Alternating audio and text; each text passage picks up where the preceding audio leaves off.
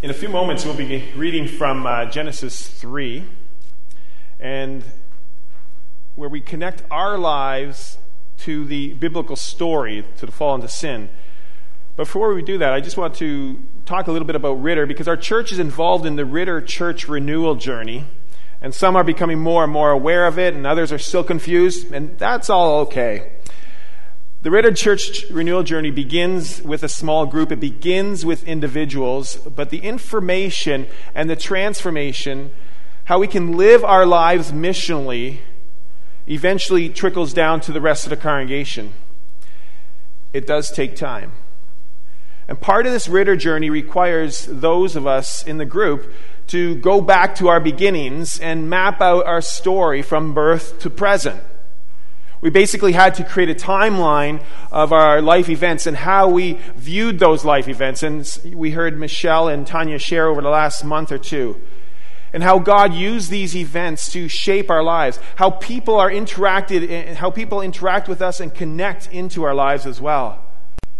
We basically had to relook at our own story and be reminded what God is calling each of us today.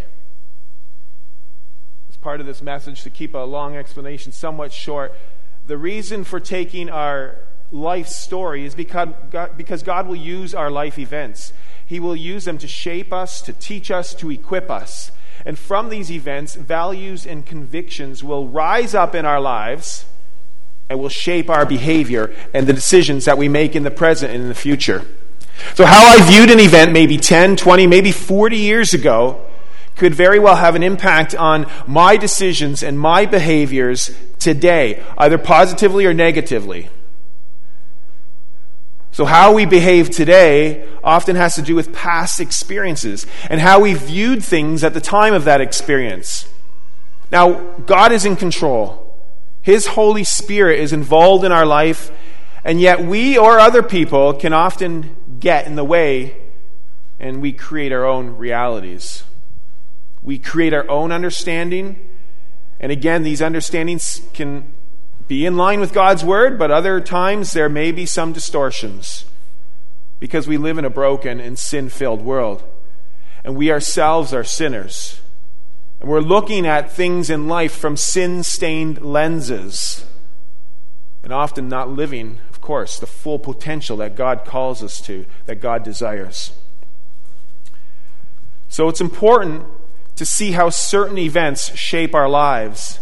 And it's also very important to see how biblical events have shaped our way of thinking and how biblical events have shaped our lives. How you view creation, how you view sin, this will shape how you view the world and how you view yourself in this world, how you view God. And that's why our living small groups have tied some of the Ritter material into the preaching series and into the small group discussions. It's about sharing our stories, where we see ourselves in God's story. And as we continue our series, followed by followed, following the book by Kevin Adams, titled The Book That Understands You, we continue to follow the storyline from the actual book that understands you, God's Word, the Bible. We continue to seek understanding of where we fit into God's story and the purpose that He has for each of us. So a quick recap from last week. We started in the beginning with the creation of humanity from Genesis one and two. We were reminded how God initiated this story, and God is the subject of the story. How God created, God said, and it came to be. God is the active God is active in creation and in our lives.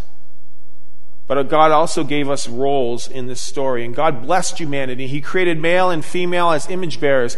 As image bearers, we have God's imprint upon us, meaning that we have been made with the knowledge of God in us. We have been made rulers and stewards of the earth. We've been created in relationship with God.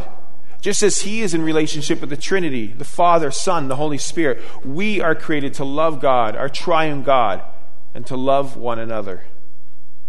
And so we continue the journey, and we continue the story. And soon after the story of creation, we get the story of what's called the fall into sin. In Genesis three, we get the greatest tragedy of all centuries in all human history. And the blame game began, and sin and misery entered into the world. So before we read from Genesis three, let's come to God in prayer. Lord God, we thank you for this time, for this opportunity to freely hear from your word and the proclamation of your word. We thank you for your word and the story of how you've created this world and each of us. And even though our fall into sin, you call us back to you. So we thank you, Lord, for the gospel message and for your grace, your love, for soaking us with your amazing grace. Bless us as we hear from your word and pour out your Holy Spirit upon us during this time. In Jesus' name, amen. So Genesis three. Now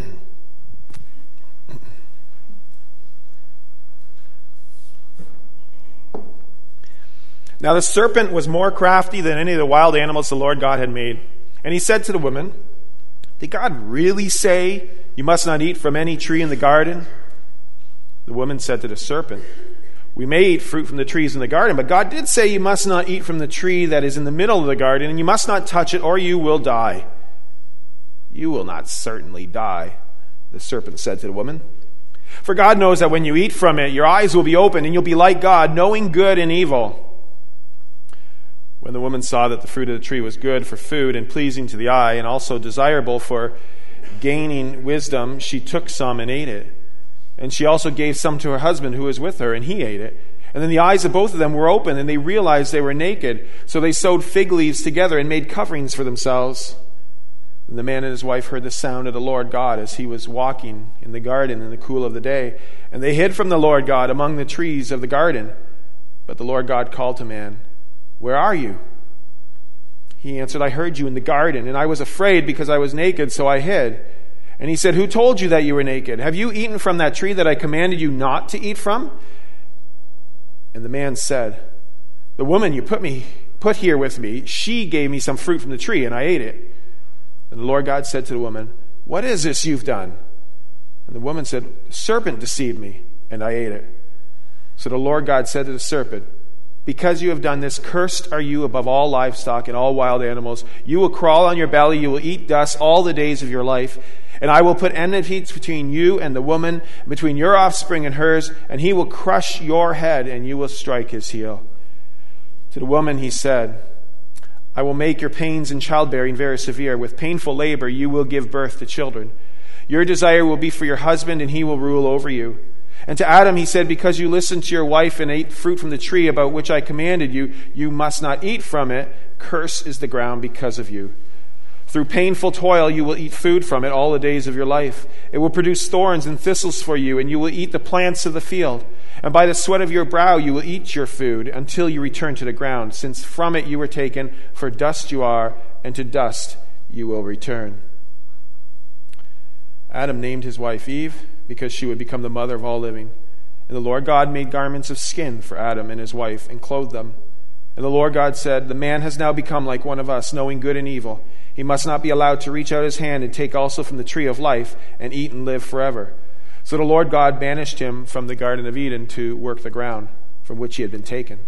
And after he drove the man out, he placed on the east side of the Garden of Eden cherubim and a flaming sword flashing back and forth to guard the way to the tree of life. Thanks be to God for his word.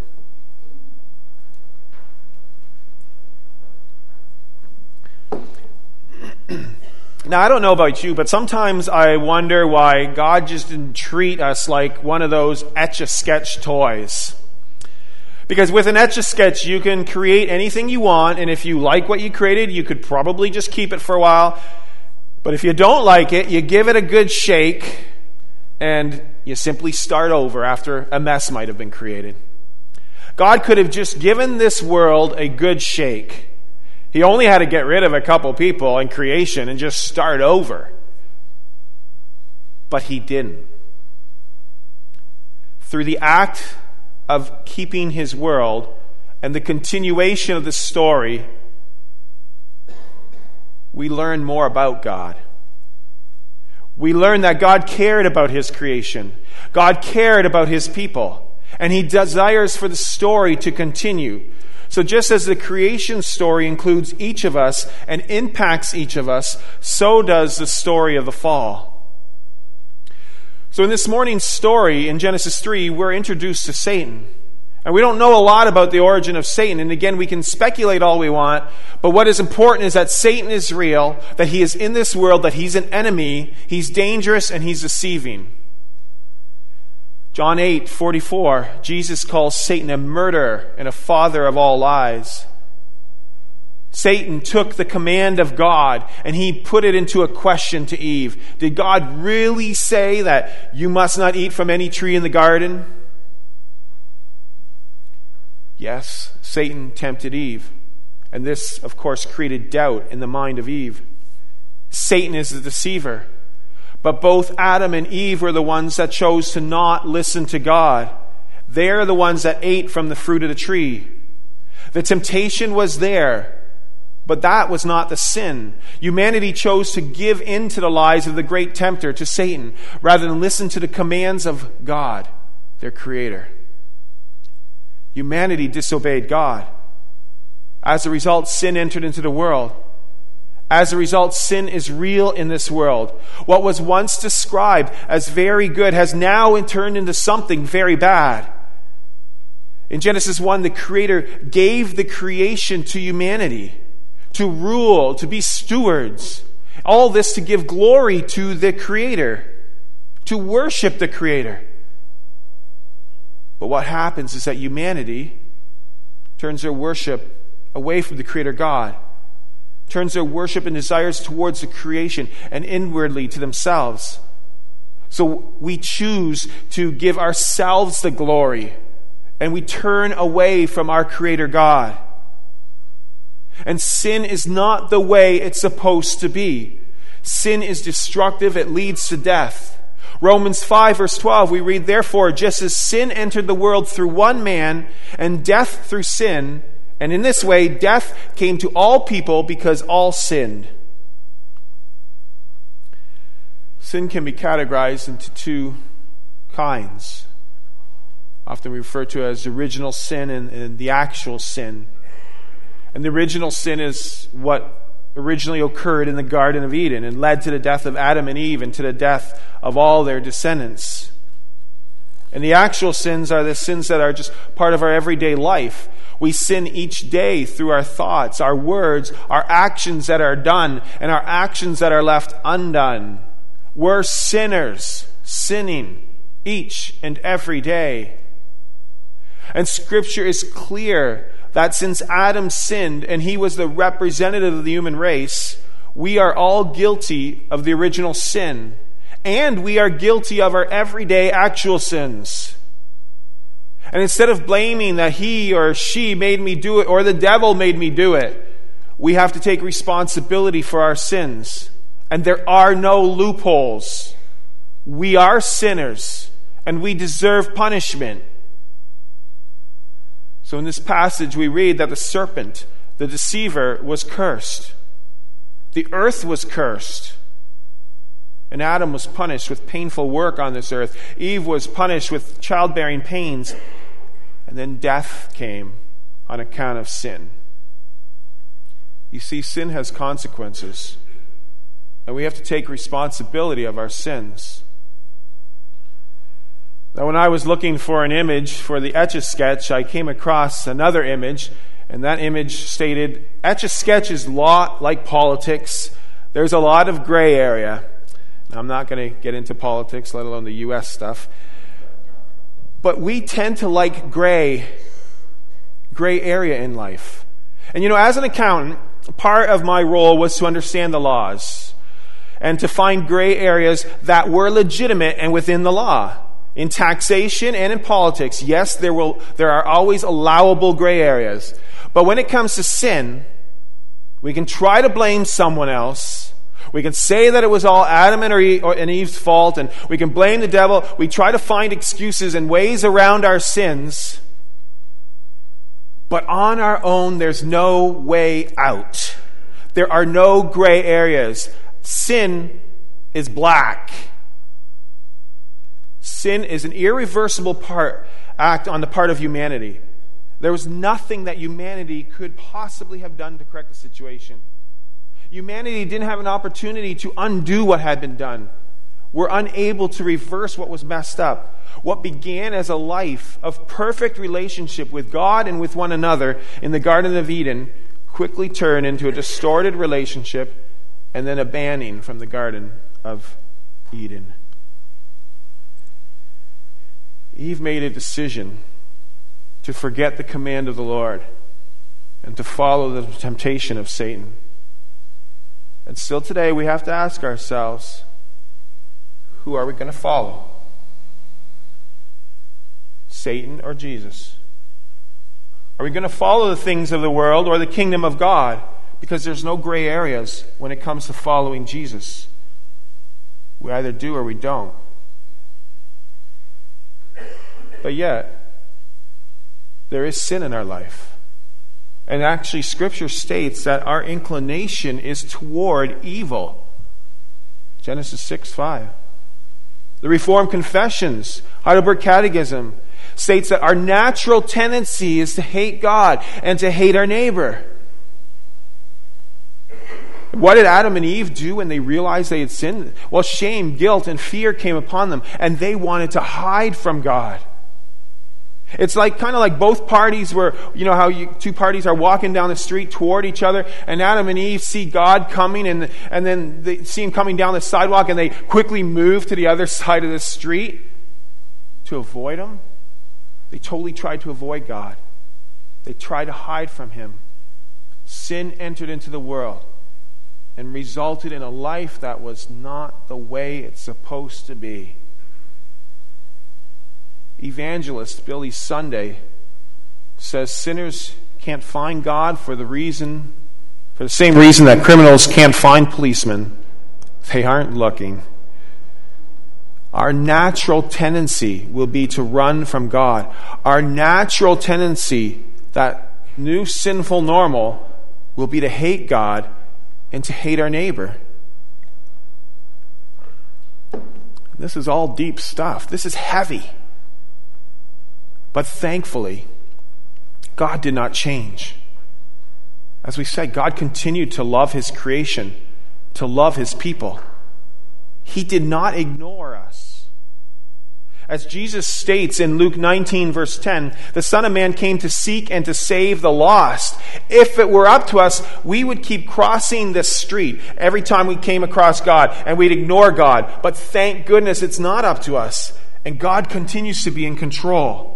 And he runs after us. He continues to initiate his grace. He continues to initiate his promises to us. Humanity was punished at the fall, but the eternal punishment was not put onto us. And we have an opportunity to accept God's grace and forgiveness for all our sins. So here we are again, included in the continuation of the story. The story again is that God created the world perfect, but humanity fell into sin.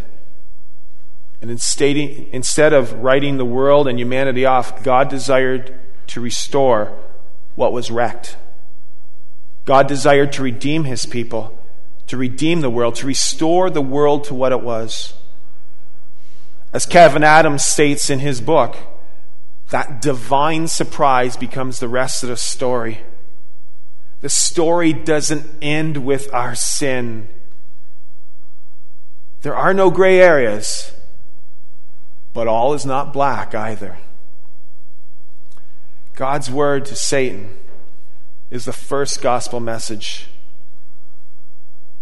I will put enmity between you and the woman, between your offspring and hers, and he will crush your head and you will strike his heel. And it's a powerful gospel message because God is promising a redeemer. He is promising a solution to the problem, only that he can fix. And listen to what's going on in this one sentence, because God is also declaring war against the devil and to those who follow the ways of the devil, the ways of the world. God is providing also hope to humanity through the promise of a Savior, a Redeemer. And God is also forgiving Eve. Yes, she was tempted. She sinned. She took the fruit. But God forgives her because the Savior will be coming from her offspring.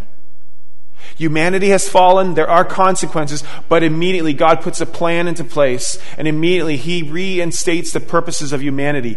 Out of grace, God includes Adam and Eve into his plans, and he desires to include you into his plans.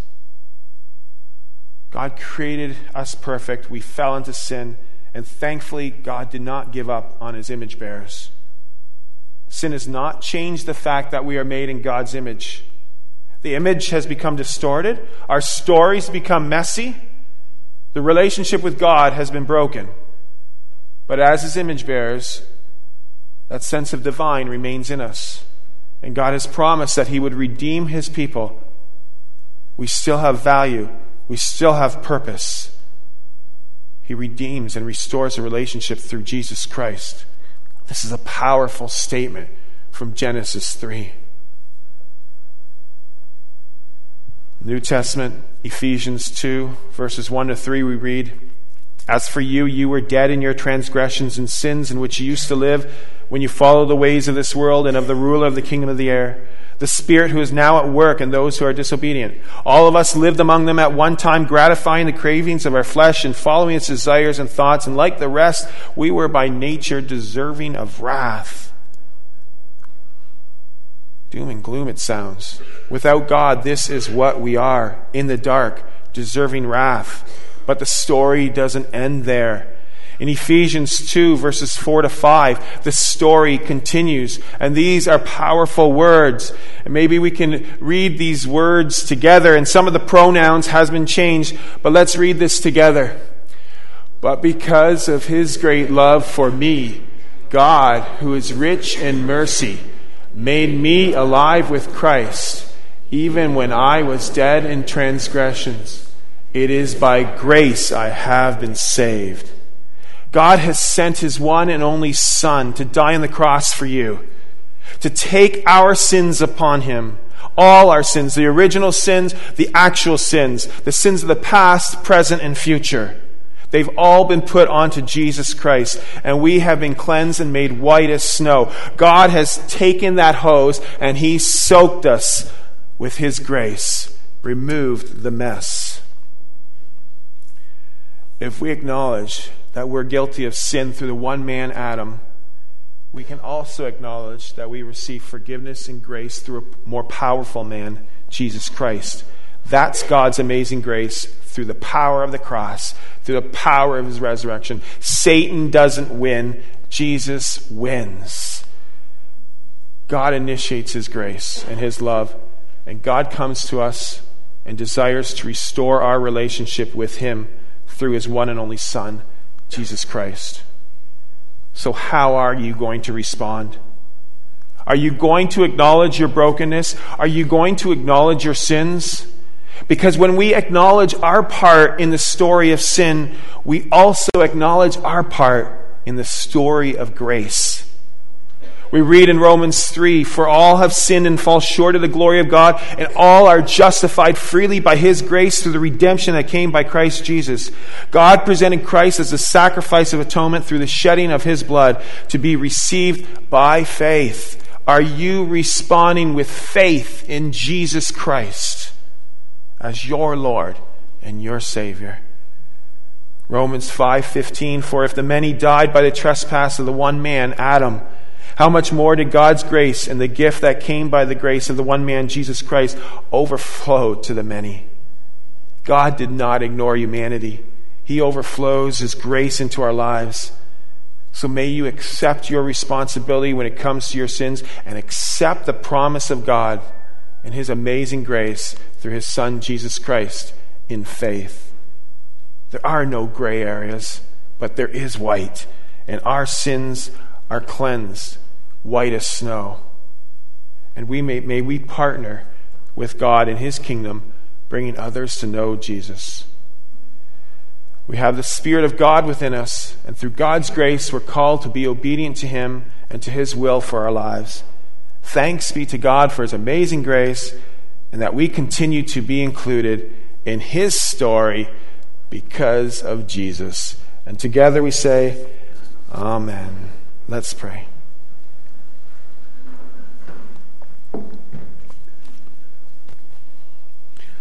Lord, even in the tragic stories in Scripture and in our lives, you continue to be evident and continue to be at work.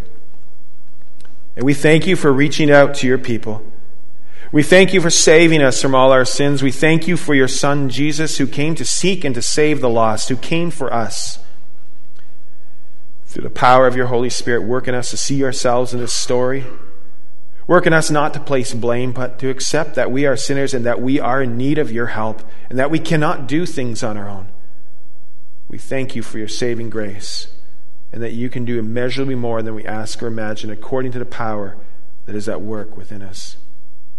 Help us to receive your grace in faith and in love. We praise you and we bless you. In the name of Jesus, amen.